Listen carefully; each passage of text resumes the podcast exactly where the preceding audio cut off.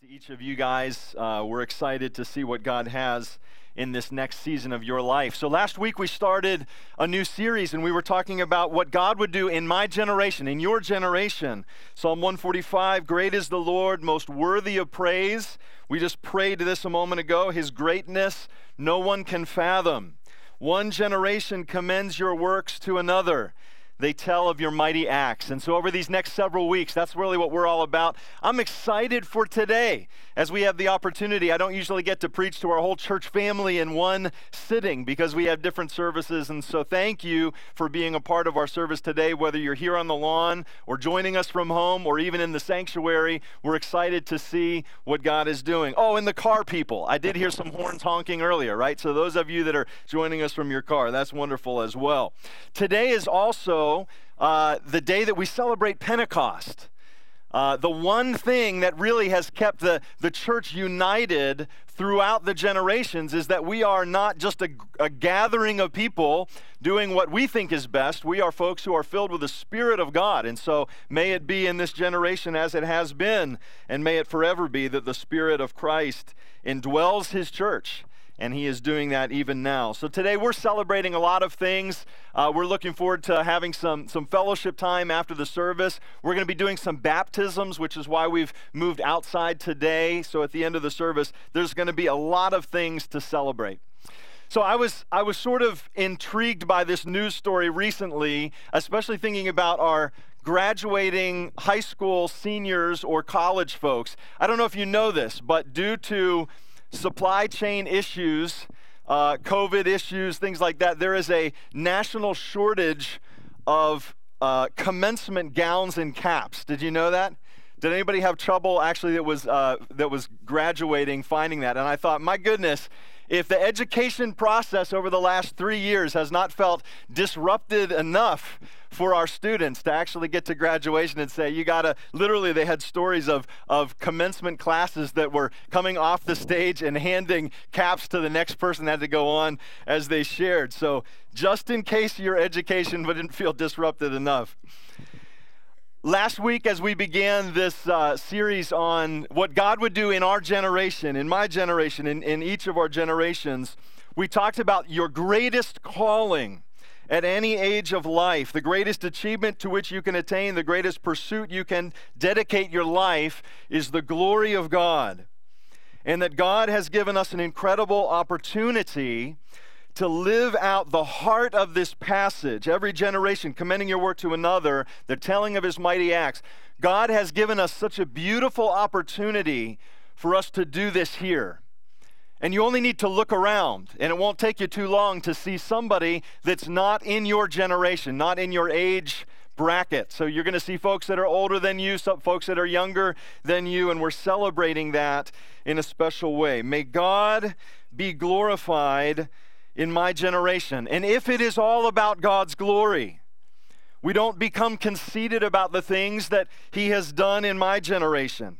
If it's all for God's glory, we don't feel threatened by the good things that He's going to do in the coming generations. There's different things. There's new wineskins, there's new seasons, new kingdom advances. And so, by God's grace, we want to celebrate all of that. May God be glorified in my generation. That's kind of where we left things last week. Today, I want you to read with me in Deuteronomy chapter 4. If you have your Bible or a smartphone, you can flip over there. Uh, Deuteronomy chapter 4, and this is where Moses is imparting a blessing to God's people, and it's really profound in some pretty special ways. So I want to just read through a handful of these verses with you in the spirit of this message today as we talk about what does it mean to bless the next generation. So in Deuteronomy chapter 4, the, the chapter actually begins with Moses saying, Hear the decrees and the laws I'm about to teach you.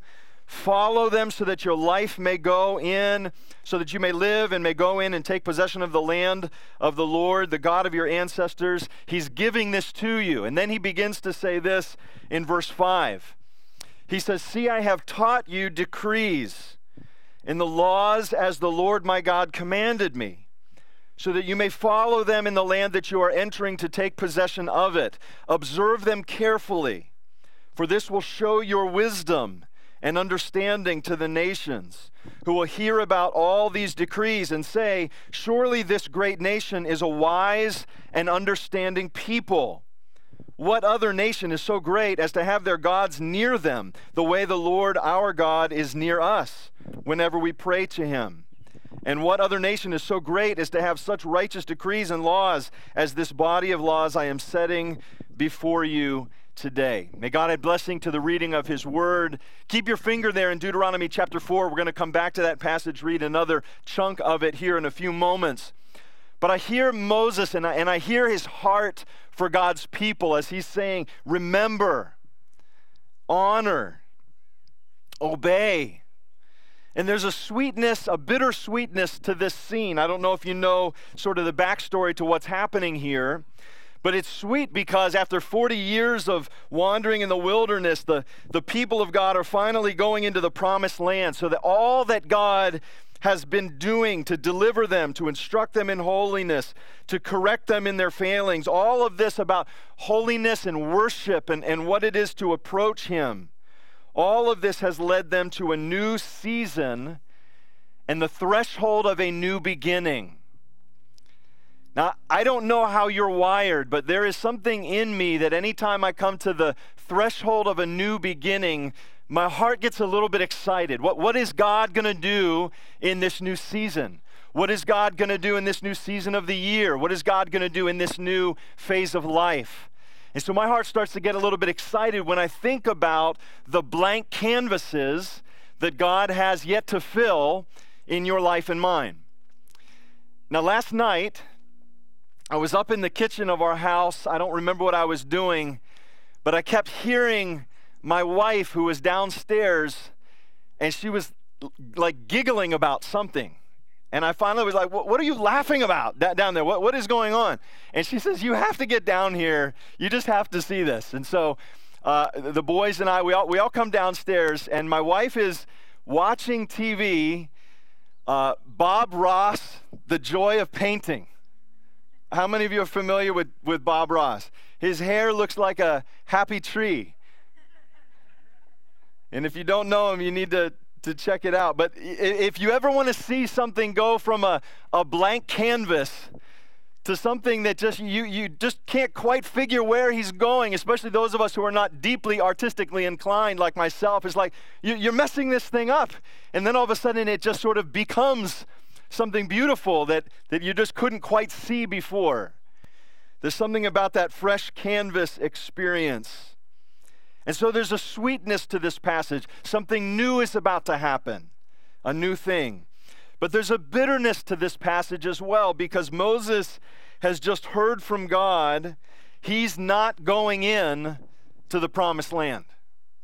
So, even though it's been his life's journey, and even though it's been his call to leadership to bring these people out of slavery and toward the promised land, he will now be able to look at it and see where they're going. But his time of leadership is coming to an end. And you can read about it in Deuteronomy chapter 3. You can hear him saying, I, I pleaded with the Lord. I mean, this was not a light and easy thing. This is not just this easy news for him to say, okay, that's good, just hand it off to the next person. This was hard. It was difficult. He felt it was emotional. He could feel it. He said, I pleaded with the Lord. And the Lord actually had to say to him, Stop asking. It's not going to be you leading the people in. So this moment is bittersweet. Now, I would suggest to you today that if the goal in Moses' life was ultimately the glory of Moses, this would be absolutely devastating news. But if the goal is the glory of God, then we deal even with our own limitations. The fact of the matter is, church, that the baton is going to be passed. Someone else will be prepared to run if, by God's grace, we do our job well. And so we don't resist the next generation. We don't resist the work of God. In fact, we need, as I'm going to suggest to us today, we need to pray for it. We need to affirm it. And we need to celebrate it. I want you to see just a couple of things uh, that Moses draws us our attention to. In verse 6, he talks about the wisdom of the people. And then we see the witness, and then finally, this legacy. So I just want to talk on those three points relatively quickly. First of all, your wisdom. So he's gathered the, the people together that he loves so dearly and he's led so fiercely. And he's gathered them together to say, listen, as you go, you are now going to go into an area that I'm not going to be leading you anymore. But as you do that, I want you to remember. I want you to remember the things that God has taught you, for this will show your wisdom and your understanding. What he was doing was he was giving them a roadmap for life. And any of us that have been called to the, the calling of parenthood or grandparenthood, what we're trying to do in the next generation, any of us that coach, any of us that mentor, any of us that invest in the next generation, what are we trying to do? We're trying to give a roadmap for life. What does it mean for the next generation to pursue success? And our job, those of us who are older, is to bless and to guide and to correct and to invest intentionally so that they can carry on. If the one thing maybe you take from this message is this, that we want to be a church that invests intentionally in the next generation. And if you look around this group in front of you, you actually see the fruit of those investments by the actions that we have taken to be deliberate. And even the actions we take today are a deliberate investment in the next generation. We want the next generation to thrive in the name of Jesus. Can anybody say amen to that? It's our heart, but we got to engage our brain, we got to engage our action to say we want to be intentional.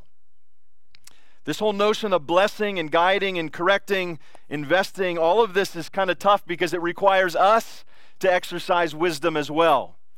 We have to know what battles to pick. And any of you that have had the journey of parenting directly, you know that that's almost a, a daily thing. How do we pick the battles that we're going to fight as we do these different things? I had this, this bizarre experience when our oldest son, Grant, was about two years old. Um, we had the, the president of the denomination was coming to visit. So Amy and I were working on campus with ACF, which is our campus ministry. And so our, our the president of the denomination was actually coming to visit us at Penn State. And so our district superintendent came as well. So you kind of have this like entourage of higher ups, you know, when my boss's boss and his boss are sort of showing up sort of thing. You want to put out a, a fairly good foot forward, right? You know, want you want to do do a good jo- good a job as you can. And so I'm welcoming some of these distinguished guests to our campus ministry and showing them around the hub at Penn State and the various things that we do. And while I'm in the middle of doing that, Amy arrived with little Grant in tow. He's about two years old. And he came running over to me, and Daddy, and he, I picked him up, I scooped him up, and as pride and joy, you know, as a, as a proud father. And so I'm holding him, and I say to, to Grant, I say, Son, I want, I want to introduce you uh, to some people, some, some really important people doing some really great work. And I, I begin to introduce these distinguished guests to them. And Grant says, No. And he smacked me in the face. I was so disoriented because he, he was never, you know, he never did that. I mean, it was just a totally new ground. And I don't know if any of you have walked this weird line of parenting, but suddenly your own parenting is now put on full display. And I, I suddenly became deeply self conscious about how do I respond because if I'm overly harsh with him, I look like a very harsh parent. Well, no wonder the kid's a wreck, you know, you're a harsh dad. And if I say nothing, it's almost worse. Like, oh, this is normal for you. Have your child deck you in the face. so I just said, well, that was kind of weird. And so put him down. Please don't do that. You know, go find your mother. But you got to sort of pick your battles and what you fix and what you correct and when and why you do it. You know, because there's a big temptation, especially for us as parents, that we want our kids to have a, a modicum of good behavior and stuff because ultimately it makes us look good as parents. And that's actually not the best motivation for shepherding their heart. So we need wisdom and, and Moses basically is saying, if you learn to follow these things that you've learned, that, that I've, I've done my best to teach you, to impart to you, and, and then set you loose with them, if you do that, you're going to show wisdom. And then not only that, but then that wisdom becomes your witness. This is really fascinating. He says, you're going to show wisdom and understanding to the other nations. Who will hear about these decrees and say, Surely this great nation is wise, understanding people. Verse 7 goes on to say, What other nation, nation is so great as to have their gods near them the way our Lord God is near us whenever we pray to him? It causes me to think, as I, as I think about what is the witness in your generation, what does God's work and witness look like? For you, and what will it look like in the coming generations? When you look at history, you see that there's various seasons we call the Great Awakenings back in the 1700s, in the late 18th century, in the 1850s to 1900s, the first, second, and third Great Awakening. These were seasons where the move of God and the Spirit of God stirring among the people of God in such a way that the nation took notice, that the world took notice. And these were seasons of, of deep uh, spiritual interest and deep repentance, the, the work of heightened awareness of God's presence and the rekindling of faith and worship. But it strikes me that when you think about the great awakenings of God, and as we pray for revival in this and in the next generations, we recognize that each of these seasons had different leaders and they were addressing different cultural issues, but they all focused on the glory of God in that generation. And we see that the world is changed when God revives it. And so it is good for us and healthy for us to pray. What is God's work and witness in this next generation going to look like? And the fact of the matter is, we don't fully know. But we pray with anticipation and we pray with confidence and we pray with boldness that He will move. If you look back in Deuteronomy 4, I want to just look at this last little piece of your legacy. Such a vital thing. So we got Moses, this bittersweet engagement with him. He's sending them. He's not going to go, but he's sending them forward, asking them to walk in obedience, asking them to expect the work and the move of God in this next season. And then we see this legacy. Deuteronomy 4 goes on to read in verse 9 Be careful, watch yourselves closely, so that you do not forget the things that your eyes have seen, or let them fade from your heart as long as you live. Teach them to your children and to their children after them. Remember the day that you stood before the Lord your God.